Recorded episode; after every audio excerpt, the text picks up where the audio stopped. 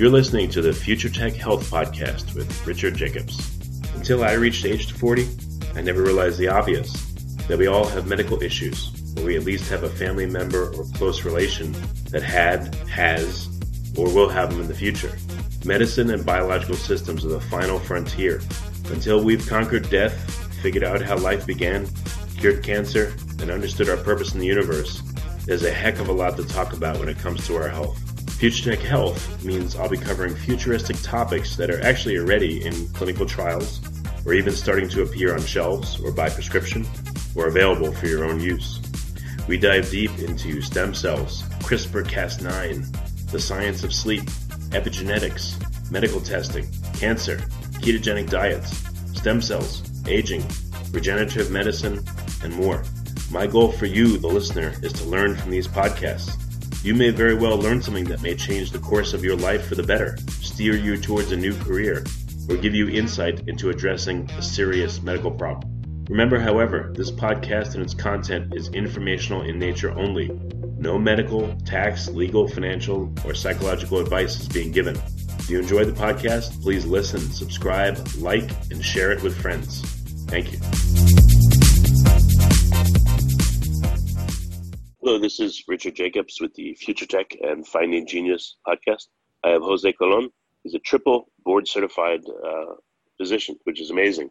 What, what, what are the uh, three board certifications in, Jose, by the way? Yeah, thanks for having me. Um, pleasure to be here. And I'm originally uh, board certified in neurology with special qualifications in child neurology. And I also did my sleep medicine training at, at Vanderbilt along with the neurology training. So I'm dual certified in that. And most recently, um, I picked up uh, board certification through the American College of, excuse me, American Board of Lifestyle Medicine. So the lifestyle medicine is my my third board. That's amazing. I mean, you know, we all know how easy it is to become board certified. You just you just pick them up like you know whatever you feel like. It seems like it's amazing. Congrats to you for your. That's a lot of hard work. I know that. I mean, I don't know personally, but I mean, it's a lot of hard work. So that's that's great that you've done that. It, it, it is. It has been a lot of hard work over the years, but also at the same time, nothing in life is easy. Everything that that you have, you've worked for. Everything that our listeners have had, they've worked hard for as well. So you know, um, we all do important things.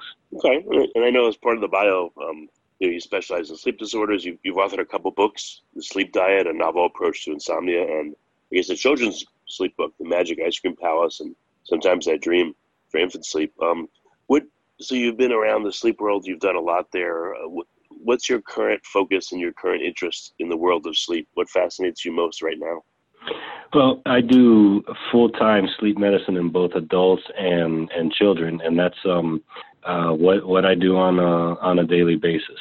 Um, over a period of time, I found a, a couple things.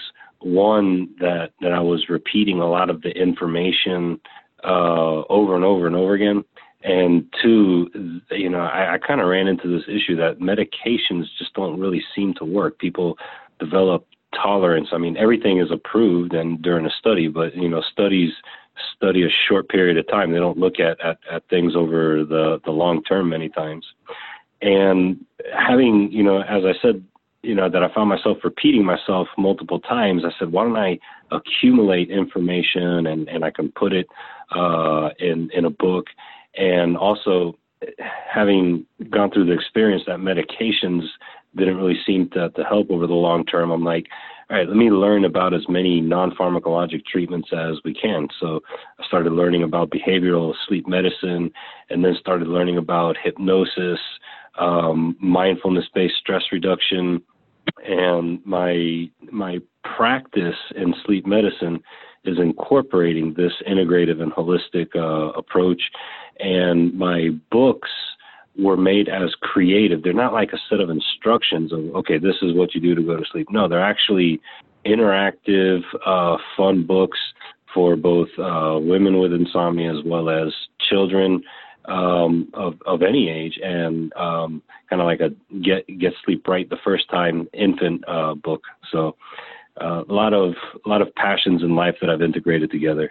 You do sleep medicine right now. What are some of the um, the main things that you'll run into? What are really common sleep issues, and then maybe let's talk about some that are rare but uh, impactful or interesting to you. So one of the most common things that we do see is obstructive sleep apnea. Um, obstructive sleep apnea is difficulty with breathing in your in, in your sleep. Um, how common is this? Males from 30 to 60 years of age have a 25% incidence of sleep apnea. It's pretty high if you consider that you know asthma is five percent of the population. Well, uh, sleep apnea can be 25%, and then after um, after menopause and after 50 years of age, the incidence in males and females is about the same. So in adult population, there's about 25% incidence of sleep apnea. And then in the pediatric population, we're learning a lot more about sleep disorders and the developing mind and ADHD. And um, what's interesting is 2% of children have obstructive sleep apnea, but anywhere from 10 to 20% can have something called primary snoring. So I see a lot of kids that are snoring but not all of them have sleep apnea, kind of like the adult population. And of course, these are, are treated in, in different ways as well. So, the first part of the question that you asked me is what are some of the common things that, that we see? And that's some of the more common things that we see. Uh, we also do see insomnia. Insomnia 30 to, to 40 percent of the population at one time is, is struggling with uh, with sleep. That's that's pretty high. And there's a, a number of, of, reasons for this. Um, sometimes there's something called psychophysiological insomnia, and that means that some people have difficulty sleeping because something's bothering them, and what's bothering them is they're not asleep. So, kind of like uh, the harder people try to sleep, the, the more alert that they become. And uh, those are some of the more common things. And then rare but important things. Sometimes I do see nocturnal seizures. Other times I do see patients with, with narcolepsy or idiopathic hypersomnia, which are brain based disorders of sleepiness, even though they're getting adequate sleep. And what, um, I don't know, what, what segment of the population, again, do you, I don't know, do you feel is probably most underserved by any kind of sleep medicine? Is it children? Is it adults with apnea? Is it, you know, people with narcolepsy? Well, I think equally throughout the board um, a, a, lot of these are underserved. So the, the vast majority of patients with, that actually have sleep apnea have yet to be diagnosed. You know, they come to me when they got a colonoscopy done and they stop breathing at the table. Well, guess what? They didn't have it from the colonoscopy. They've had it for, you know, a decade before that. And it wasn't until that event that, that brought them in. And likewise, in the pediatric population, we see um, uh, a lot of underdiagnosis of sleep disordered breathing and narcolepsy. Narcolepsy in particular is pretty underdiagnosed. Um, the average onset of symptoms is about 15 to, to 19 years of age, but many times people aren't diagnosed until after a, a decade later of, of having had these symptoms of, of sleepiness, and they're like, oh, well, you're depressed. You have a sedating antidepressant. Well, you could see how that's not going to necessarily help. But yeah, that's some of the, the, the common and underserved things that we see. So, what what are some of the places where advancements taking place in sleep medicine? Is it? I mean, well, let me back it up. Is it that the technology is there to help people? It's just getting people to understand they need it and getting diagnosis on people, or is it that new technology is needed and what we have is not adequate for certain conditions like apnea, snoring, etc.? I mean, everything that you said is is true. You've obviously researched this, you know, so um, you're, you're pretty well versed in this. Um, if I can add to, to what you said, is um, medical education actually isn't um, up to snuff with, with where it should be. For example, when I did my my uh, medical school training, I received one lecture on sleep apnea, um, and then I received a, a, lecture on medications for sleep by a psychiatrist, and, and that was it.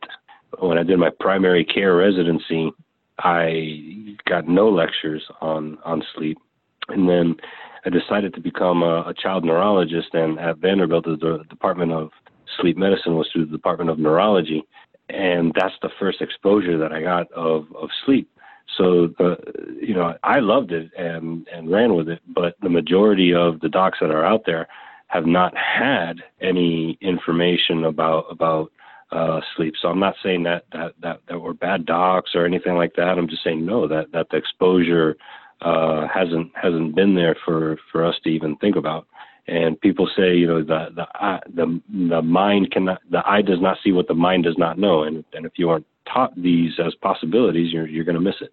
So um, at home, okay. So I know that diagnosis for apnea uh, will happen either with a sleep study where you'll go to a lab or they have home sleep study kits. What what are you uh, suggesting the patients and why? Are you suggesting both or one or the other depending on their circumstance? Yeah, I have some suggestions that are important, but you know, equally as important as a consideration is what's the insurance company going to pay for, you know. And many times the type of study that you get is is dictated by the insurance. And what I'll say is that both of them may potentially give adequate information. The gold standard is a facility sleep study. Now, these home studies, it's the new rage. Everyone is talking about them. Everyone wants them. They come in saying that they want a home study. Um, but what people don't understand is that they're not truly home sleep studies, they're home sleep apnea studies. And they were made for the sole purpose of detecting sleep apnea. The majority of these home studies actually don't look at brain activity, so they're not looking at, at sleep quality. They're not looking to see if you're getting into the into the stages of, of sleep. And another thing that people don't realize is that they're not as accurate as facility study can underestimate. So anyone who has had a home study, a home sleep apnea study, uh, and it doesn't come back conclusive for sleep apnea, they actually, uh, through the American Academy of Sleep Medicine, they do uh, man, recommend that a facility study be done. Looking at disorders, other disorders such as nocturnal seizures or REM behavior disorder, restless legs, periodic limb movements of sleep, um, these are all things that you need a facility study that's looking at at the, the brain activity as opposed to just a, a home study. So the home study is good enough to get a CPAP or an oral appliance, or do you think that the uh, you know if insurance will pay for it, the uh, lab sleep study is better? So I, your your first statement is correct, but let me um, add on to it. You know, your statement was a home study is good enough to uh, get CPAP or an oral appliance, yes, that is true, comma, however, they are not good enough to exclude a sleep apnea. So uh, again, yes, they can diagnose sleep apnea, but if if one comes back negative, then a facility study is indicated. My clinical experience, what I've seen several times, is that they underestimate and they can underestimate by 10 points. And, and what do I mean by that? So if someone has difficulty breathing five times per hour, that's sleep apnea, something called an AHI or apnea hypopnea index. The name isn't important. The concept that I'm saying is that if someone has difficulty breathing five times per hour, that's sleep apnea. So I have seen these studies, they come back to me is saying, okay, negative at three times per hour. But then when we do a facility study, they could be off by 10. And I, I could see that they stop breathing 13 or 15 times per hour, you know, so uh, it's important that if if one comes back negative, that a facility study is done afterwards. And if someone comes back positive, does that mean that their apnea is, is pretty significant, or is it just the nature of home studies could be, you know, off base for certain people, or is it only catch serious people? So uh, if they come back positive, they can diagnose it. You know, so yeah, and you know, I tell them, look, you stop breathing this many times per hour. That's sleep apnea. Now it might be more. Okay, it might be more severe than what it currently is than what the study's saying. Um, but yeah, so it is good enough to, to diagnose. And what about um, snoring? Do people come to you and say, uh, you know, hey, I, I can't sleep in the bed with so and so, they're snoring my head off? And if so, is that always because of apnea, or is snoring itself something that can and should be treated? So, not all snoring is sleep apnea. Not everyone who has sleep apnea snores. Um, and there's different types of, of sleep apnea as well. Um, but snoring in an adult really is um, a, a, very big sign that a patient may have uh, sleep apnea. And um, even if it comes back negative for sleep apnea, the dental devices are great for for uh, for snoring in someone who's negative for sleep apnea. I, I really advocate for them. I use one myself, and uh, I notice an improvement in, in sleep quality. Snoring in a child, uh, if if you recall, 2% of children have sleep apnea, whereas 10 to 20% of children, almost 10 times more common, have primary snoring, which means that there's a vibration from snoring, but they don't actually have uh, sleep apnea present. I hope that clarifies. Hey, yeah, have you seen cases where the person has apnea, but there's no audible snoring? I see people all the time that they tell me that they don't snore. um, and we do a sleep study on them. And we do have microphones, and and uh, and we are able to pick up audible snoring and and uh, sleep apnea being present. And then there's a different type of apnea called central apnea that the brain just doesn't take a breath, you know, and you're not going to see snoring with that.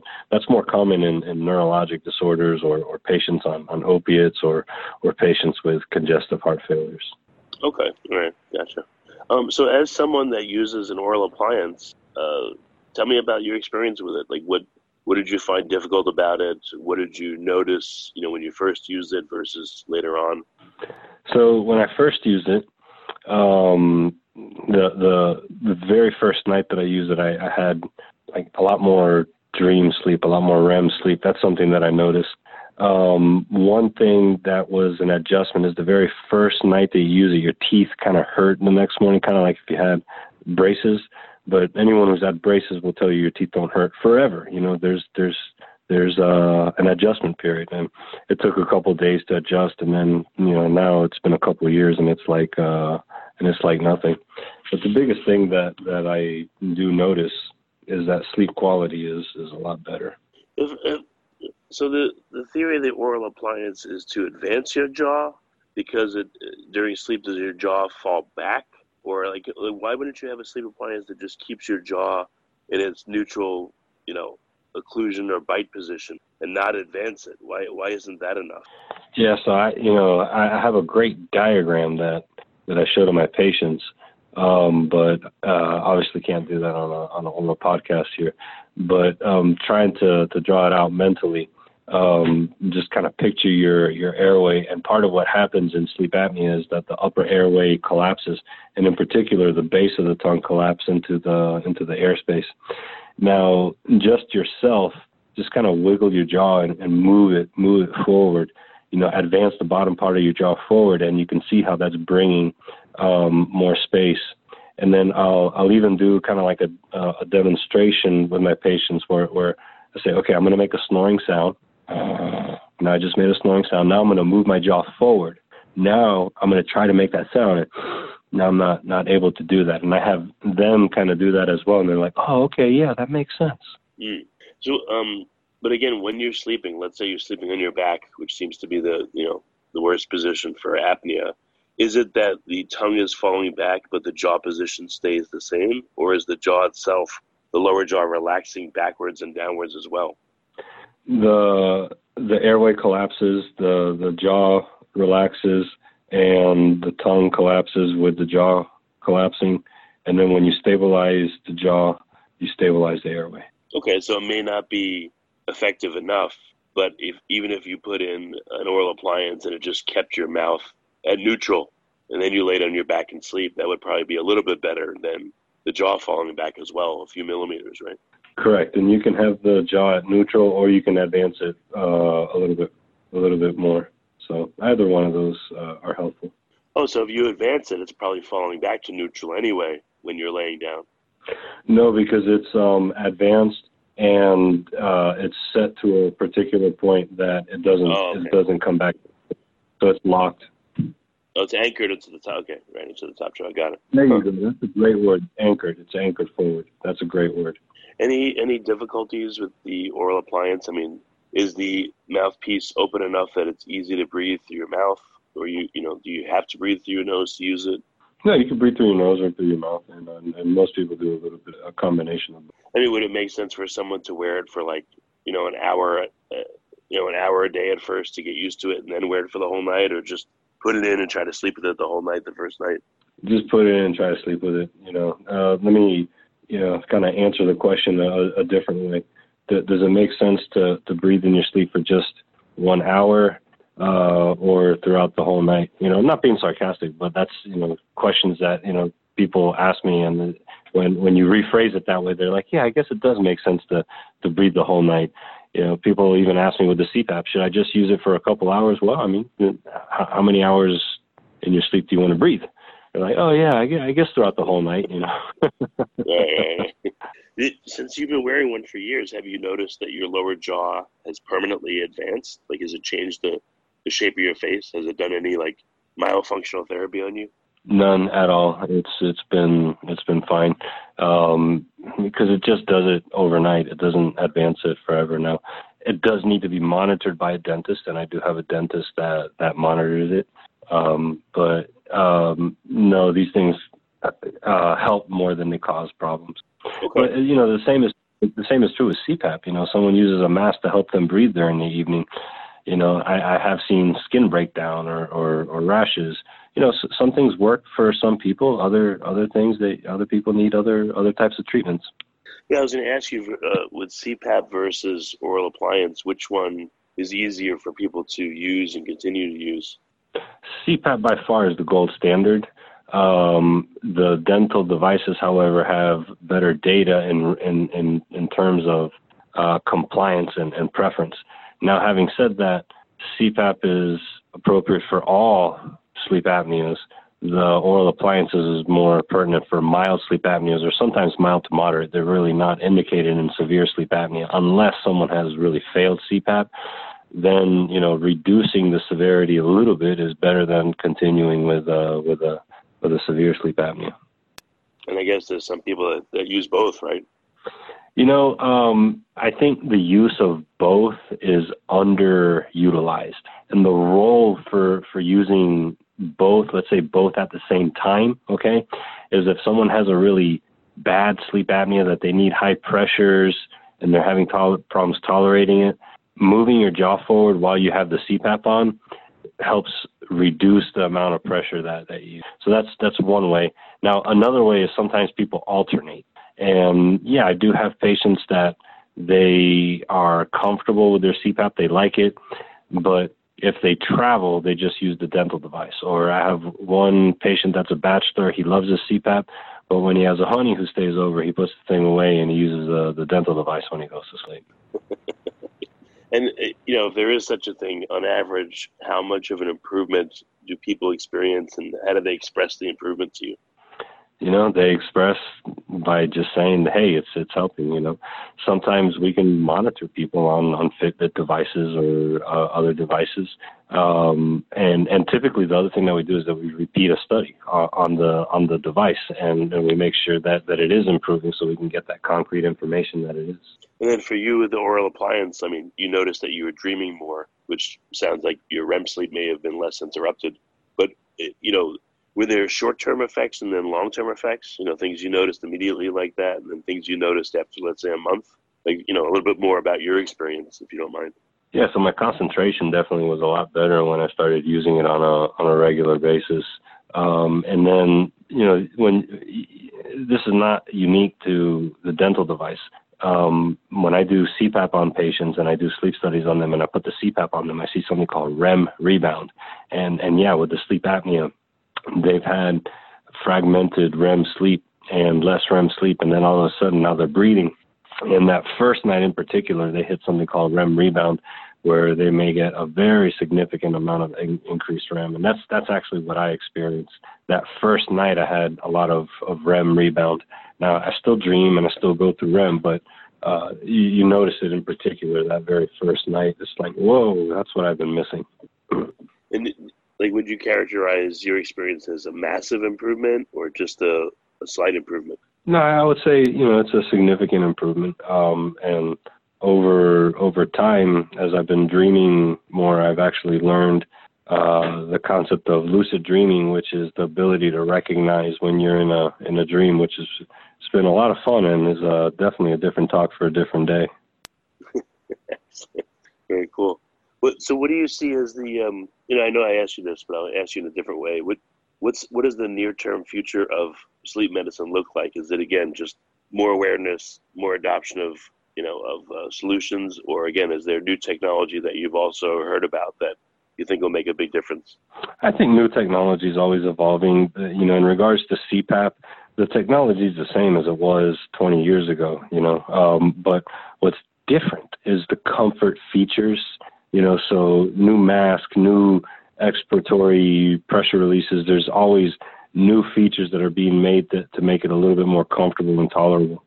Um, there's also some implantable devices, kind of like a pacemaker that stimulates the upper airway that that's uh, going to be a technology that's going to evolve over time to, to help treat uh, sleep apnea. And then, um, you know, there's always going to be a role for the sleep lab, but there's also uh, home sleep monitoring equipments that are in evolution as as well.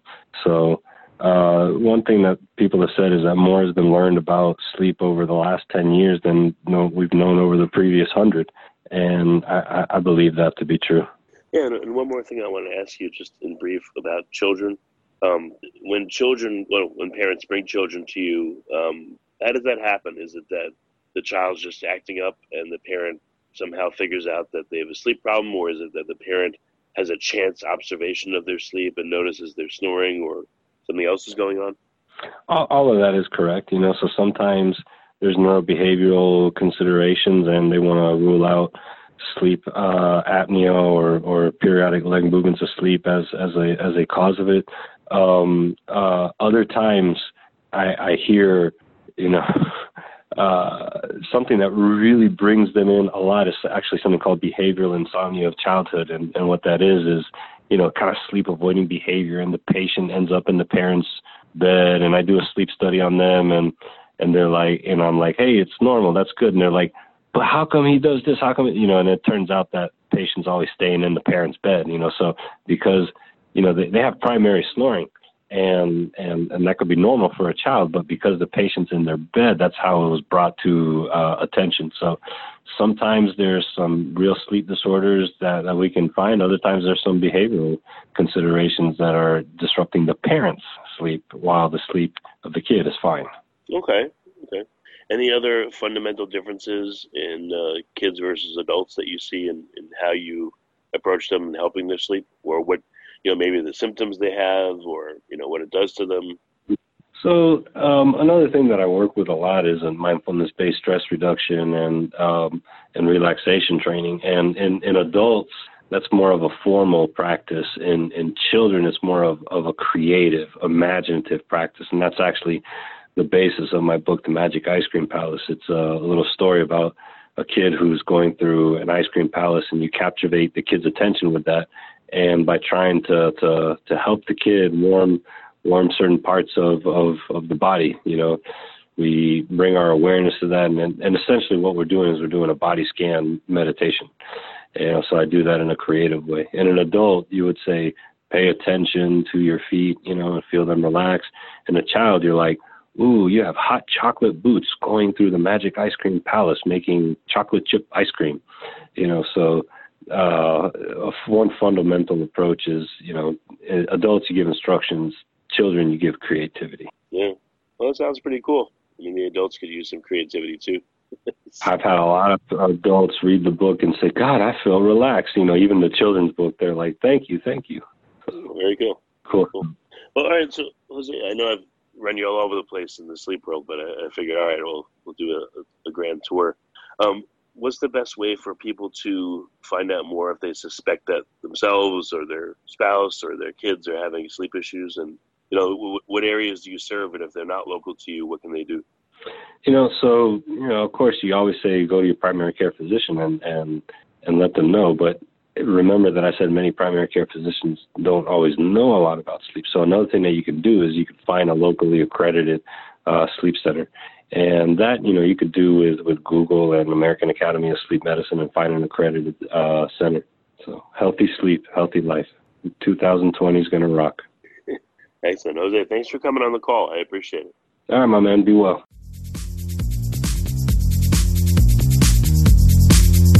You're listening to the Future Tech Health Podcast with Richard Jacobs. Until I reached age 40, I never realized the obvious that we all have medical issues or we at least have a family member or close relation that had, has, or will have them in the future. Medicine and biological systems are the final frontier. Until we've conquered death, figured out how life began, cured cancer, and understood our purpose in the universe, there's a heck of a lot to talk about when it comes to our health. Future Tech Health means I'll be covering futuristic topics that are actually already in clinical trials, or even starting to appear on shelves or by prescription, or available for your own use. We dive deep into stem cells, CRISPR Cas9, the science of sleep, epigenetics, medical testing, cancer, ketogenic diets, stem cells, aging, regenerative medicine, and more. My goal for you, the listener, is to learn from these podcasts. You may very well learn something that may change the course of your life for the better, steer you towards a new career, or give you insight into addressing a serious medical problem. Remember, however, this podcast and its content is informational in nature only. No medical, tax, legal, financial, or psychological advice is being given. If you enjoy the podcast, please listen, subscribe, like, and share it with friends. Thank you.